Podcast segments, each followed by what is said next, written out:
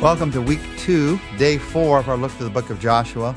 We're going to be looking at chapter 5 today as we walk through how they began to live in the land of God's promise and talk about how you and I can live the life of promise. The people of Israel have received the promise from God. They've crossed over the Jordan River. So now it's easy street, right? Now the struggles are over, correct? No. Now they are just ready to begin the battle. And there are so many of us as believers, as followers of Jesus, that need to learn from this example. In fact, I need to learn from it every day. We expect somehow that real Christians don't have to endure struggles because they really love Jesus, so he works everything out for them. The truth of the matter is we face a life of struggle. Jesus did, and so we're going to face a life of struggle. We're his followers. Our Christian life here on this earth is pictured in the Bible in terms of warfare. Not easy street, but warfare. Putting yourself in the center of God's will does not guarantee the easy chair of victory. It simply puts you in a place where you can begin to successfully fight life's battles and see God being at work. So we're going to, as we begin into this section, chapter 5 of the book of Joshua, we're going to begin to see how victories are won. First, you have to cross over into that place where you're ready to fight the battles. You got to see yourself in a new way. You got to begin to see tomorrow in a new way. You got to take that step of faith. You got to stand in the middle. Here I am. I've started out. Now what are you going to do? Now you got to fight the battles. And God wants to win some victories in your life, his victories in your life. Victories occur in our lives when we allow ourselves to become vital parts of building the kingdom of God on this earth. We achieve victory over time as we further his will on this earth, because that's the victory that God's working to do. Israel's first taste of victory in the promised land is going to come at a place called Jericho. Most of you have heard of it.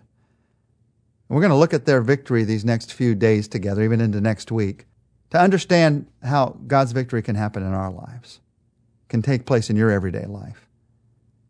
Actually, there's a 2-part reaching for victory. In chapter 2, we saw how God prepared the people for victory even before they came over. So there's this preparation part for victory. But now there's the time when they're right on the edge of fighting their first battle. You know what God's going to do? He's going to keep preparing them for victory. If you're going to live out and win God's victories in life, you got to have a heart that's prepared. That means spending time with God and his word. That means allowing God's word to enter your life in such a way that you live in obedience to him. The Bible says, the scripture tells us that when we've prepared our hearts to serve him, that's when God uses us. If anyone prepares himself for noble purposes, then God uses that person. So that's why we hear again and again this theme of preparation in the early parts of the book of Joshua. And we're going to see it again today. Now for them, 3 things occurred to the people right as they enter the land that prepare them for victory. First, there's the sign of circumcision. Then there's the celebration of the Passover. And then there's the ceasing of the manna. First, the sign of circumcision. Listen to what happened in chapter 5, verse 1. Now when all the Amorite kings west of the Jordan and all the Canaanite kings along the coast heard how the Lord had dried up the Jordan before the Israelites until we'd crossed over, their hearts melted, and they no longer had the courage to face the Israelites. At that time the Lord said to Joshua, "Make flint knives and circumcise the Israelites again." So Joshua made flint knives, and he circumcised the Israelites at Gibeath Haaraloth. This is why he did so. All those who came out of Egypt, all the men of military age, died in the desert on their way after leaving Egypt.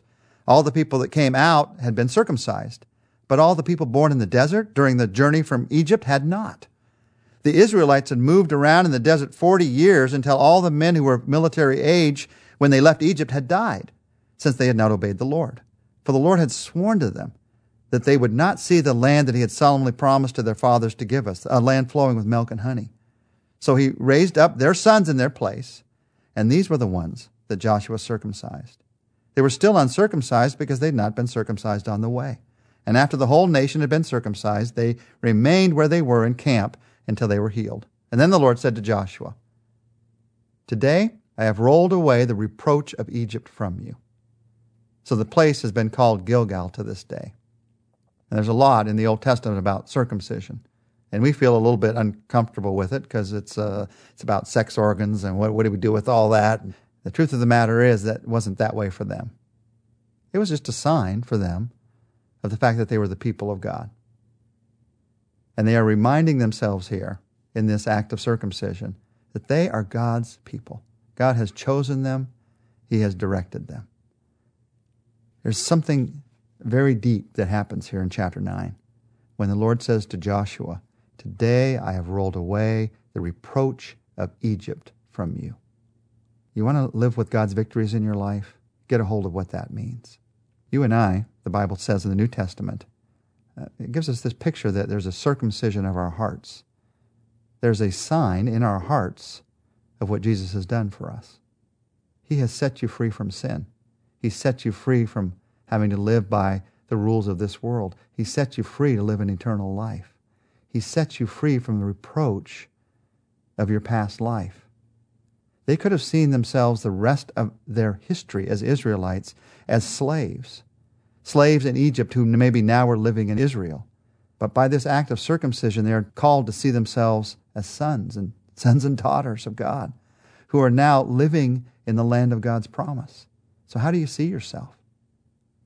Because of what Jesus has done for you, He's rolled away the reproach of Egypt, the reproach of this world, the reproach of your slavery to sin. He's rolled it away from you. Will you see that? When you see that, it starts to solidify your faith in such a way that you can begin to live the life of God's victories. You can't live that life on your own power. You got to see what He's done in your life. That's the first thing that happens here as they strengthen themselves for this battle. The second thing that happens is the celebration of the Passover. In verse 10, on the evening of the 14th day of the month, while camped at Gilgal on the plains of Jericho, the Israelites celebrated the Passover. They celebrated God's deliverance. The God who had brought them out of Egypt would certainly be able to bring them in to Israel. We solidify our faith towards living victory in God's promises as we recall Christ's death on the cross, what He did for us, the life that He gave for us. You see, the Passover in the Old Testament is a perfect picture of what Jesus was going to one day do on the cross. The blood that was shed, the blood that was put on the doorpost of their houses, now it's put on the doorpost of our hearts. Jesus has given His life for us. So when you remember what Jesus did on the cross, that's our celebration of the Passover. And remember that He gave His life for you. You're setting up your life for the kind of victory that God wants to live through your life. There is the sign of circumcision, there's the celebration of the Passover, and then a third thing happens, the ceasing of the manna. Verses 11 to 12, the day after the Passover, that very day, they ate some of the produce of the land, unleavened bread and roasted grain. The manna stopped the day after they ate this food from the land. There was no longer any manna for the Israelites, but that year they ate the produce of Canaan. When they ate in the promised land, the manna, you remember the bread that fell from heaven all the time they were in the desert, every day it fell, it ceased. This is extremely significant. They had reached this new plateau. Now they were dependent on the land. Now they were dependent on this place of promise. God was revealing to them, you can't go back. You can't go back to eating manna again. Now they'd complained about it once, but just think of what it would be to never have to really grow a crop, never have to really hunt for any kind of meat. They always just got it delivered to them every single day. God was saying, you can't look back. You got to look forward. We solidify our faith as we look forward to God's will. Rejoicing in the past, that's okay. We talked about that yesterday. But you never depend on the past. You never think that God's best work was in the past. His best work is in the future. And here they had to grow up a little. They had to grow up to begin to see how God wanted them to prepare the food in the promised land. He's going to do that same thing in your life. Living by God's promise means sometimes there's a day when the manna that was delivered, now you have to work for. But you don't work on your own power. You're working in the land of God's promise. Now, let me just remind you, this all happened at Gilgal, the same place where they'd put the 12 stones. And Gilgal, this place, becomes in essence the base camp for their early battles. What we're saying as we walk through this chapter is you need a base camp in your life if you're going to live out God's victories. You need a place of security and strength from which you can go out to fight life's battles. Remembering what God has done in the past. We talked about that earlier this week. Solidifying your faith for the future by seeing that God's rolled away the reproach, by looking at the cross of Christ, by seeing that you can't look to the past, you have to look to the future, you have to live by God's promise now. Solidifying your faith for the future. That's the base camp you need. You don't leave this to chance. How do you and I build a base camp today? You worship with other believers. You gather with other believers in a small group. You spend time in God's Word in a daily quiet time. Those are the places where, if you'll listen, it's not guaranteed. I mean, you can go to worship and get nothing out of it. You can have a quiet time and even get more selfish out of it because all you do is complain to God. But those are the places, if you'll listen, if you'll be humble, God will work in your heart to keep this base camp strong. And if you're going to live a life of faith, a victorious life of faith, you can't do it without this base camp of faith. You need a Gilgal in your life. Let's pray together. Lord, help us, all of us, to not neglect our time with other believers, to not neglect our time with you and your word, to not get so busy in the work that you've given us or so overwhelmed by the busyness of the world around us that we forget the need for this base camp. Thank you that right now we're spending time in your word. And thank you for what that does for our hearts and lives. We are grateful. In Jesus' name, amen.